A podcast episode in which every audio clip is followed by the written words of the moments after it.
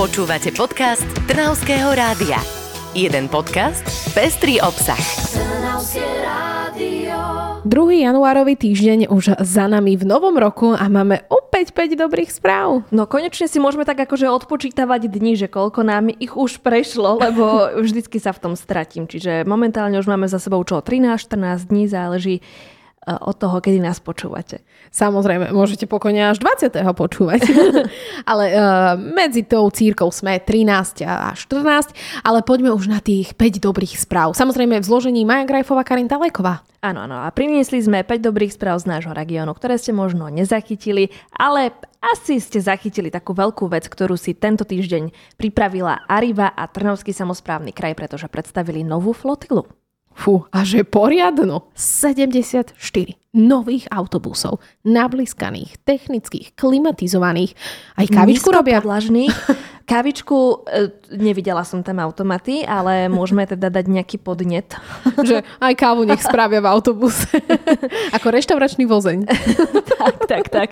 No, každopádne sú teda nízkopodlažné, nájdeme v nich napríklad Wi-Fi pripojenie alebo aj USB porty, aj klimatizáciu majú a tieto nové autobusy uvidíme v okresoch Trnava, Hlohovec, Piešťany a Senica už v najbližších dňoch. Možno už ste niektoré z nich aj zahliadli. Spoznali ste ich podľa toho, že mali na sebe mašličky. Dar darček. Áno. Na predstavení autobusov sme boli aj my, samozrejme, a jeden z vodičov, Pavol, nám povedal, že jazdí už 33 rokov, klobúk dole. Uh-huh. Dokázal preto porovnať staršie autobusy s tými najnovšími najlepšie. Tak tieto autobusy samozrejme modernejšie, je to všetko vybavené. A na druhej strane je tu veľa elektroniky, stále to nie je ešte vychytané všetko.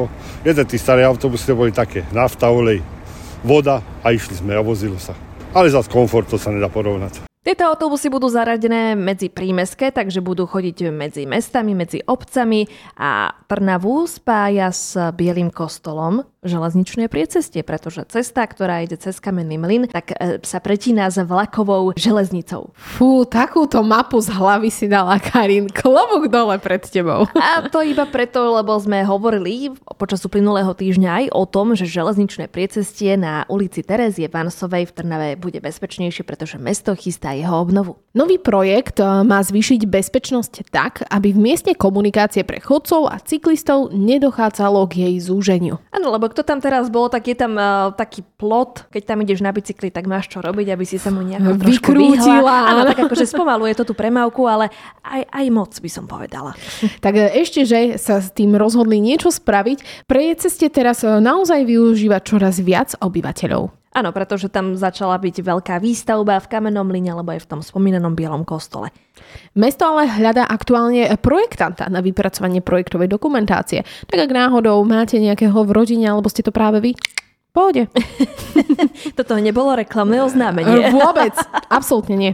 No a čo reklamu nepotrebuje, to je napríklad krásna príroda v našom kraji, alebo keď to tak zhrnieme, v celej podunajskej nížine, pretože tam sa ochranári postarali o rozšírenie čilišských močiarov. Tie nie sú už úplne tak v našom kraji, ale do tej podunajskej nížiny do Žitného ostrova to môžeme zaradiť a je to skvelá správa najmä pre prírodu, pre faunu a flóru. Rozhodne je sa čím chváliť. Podarilo sa tak rozšíriť čilišské močiare a západné Slovensko je tak o jazierko bohatšie. Áno, tých jazierok je tam dosť, ale v tomto nájdú určite svoje miesto nejaké obojživelníky, nejaké vtáky, dokonca aj bezstavovce a toto jazierko by tam malo ostať ešte niekoľko pár pekných rokov, pretože ho aj vyhlbili a čo ešte plánujú títo ochranári, tak to je rozhľadňa, takže budeme môcť sledovať všetko, čo sa im podarilo. Mali sme tu už dopravu karín, autobusovú aj železničnú, mali sme tu už aj prírodu, ale poďme na vzdelanie, na školstvo. Pretože v Trnavskom kraji sa investuje do obnovy škôlok. Deti viacerých materských škôl v našom kraji sa po prázdninách vrátili do krajších priestorov.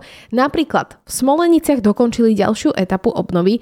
V zostávajúcich miestnostiach a vo vestibule sa podarilo nainštalovať nové svietidla. Krajšie sú aj steny dokonca, asi sú omenované.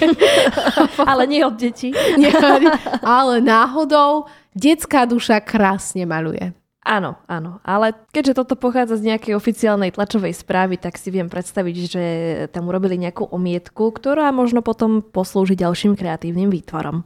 Inak pomedzi to, videla si, že sú teraz výskumy o tom, že najnovšie deti kreslia slniečko do stredu výkresu, pričom kedy si my sme to vždy kresievali na kraj. To je zaujímavé. Ja som zase videla taký výskum, že už keď sa ich opýtaš, že ukáž, ako telefonuješ, tak Áno. oni neukážu takéto Včko pri uchu, ako my sme robili. oni, no, oni, oni tak akože dajú iba... Celú dlaň. Celú dlaň, áno, ako držia ten veľký smartfón. Presne, uh, dotykové. Ale výskum hovorí aj o tom, že poďme na to, čo uh, máme napísané.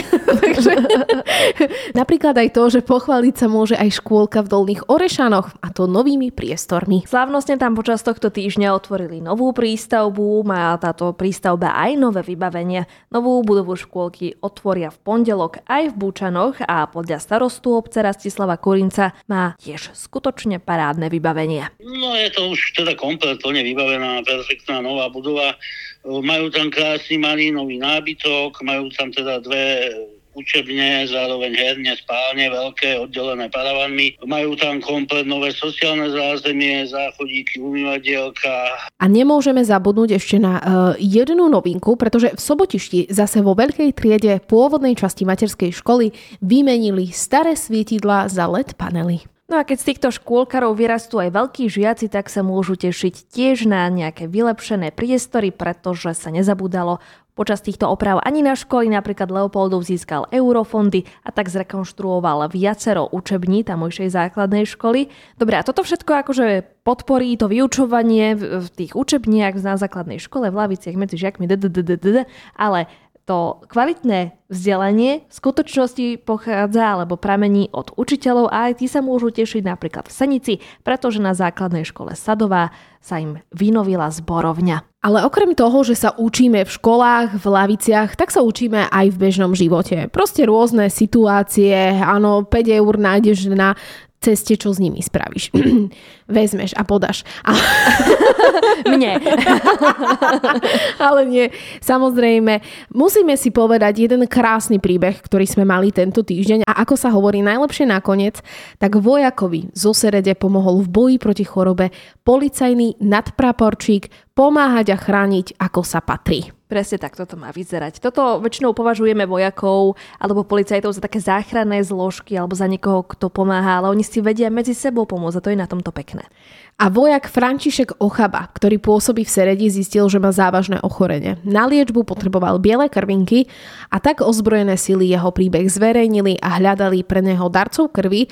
Reagoval na to aj nadpráporčík z Trnavskej polície, Predbežné odbery krvi okrem rovnakej krvnej skupiny potvrdili aj vzájomnú kompatibilitu a policajt Daniel tak pomohol kolegovi, daroval krv a potrebné biele krvinky, ktoré by mali pomôcť vojakovi naštartovať jeho imunitný systém. Až zimom riavky po mne idú, keď počujem takýto pekný príbeh. Po mne rovnako tak. No tak uh, hádam pomôže pri liečbe a uzdravení. Budeme mu držať palce. A verím, že podobný príbeh alebo podobné srdce rvúce a naozaj, ktoré e, chytia za srdce a za všetko, tak e, si povieme aj na ďalší týždeň, ako inak v dobrých správach. Ak o niečom takomto peknom viete, alebo ste takýto príbeh zažili, tak nám dajte pokojne vedieť, my sa radi porozprávame aj s vami o vašich príbehoch. A buď to dáme do vysielania, alebo potom do tohto podcastu. Majte ešte krásny víkend a krásny začiatok týždňa. Krásny týždeň. Počúvali ste podcast Trnavského rádia. www.trnavskeradio.sk